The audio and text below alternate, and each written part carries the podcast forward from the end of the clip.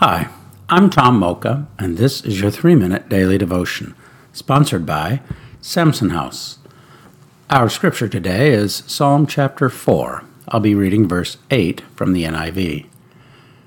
In peace I will lie down and sleep, for you alone, Lord, make me dwell in safety. Let's ponder that. My favorite online health guru, Dr. Ben Kim, says peace in your heart and a good night's sleep are two of the most important contributions to good health.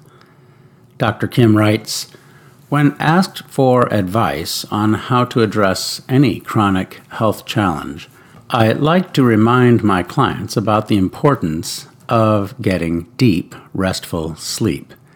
It's during restful sleep that your body produces hormones that are essential to healing growth hormone, testosterone, and erythropoietin. These hormones work together with your self healing mechanisms to restore every part of your health. Sleep is essential for optimal health.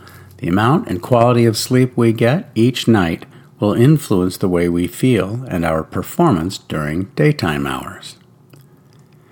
Okay. However, Peaceful sleep is a rare commodity for many these days. God designed us for deep, restful sleep, but there's more to it than that. When we trust God will protect us, we will lie down in peace and sleep in safety. Could it be the secret to peace is a good night's sleep?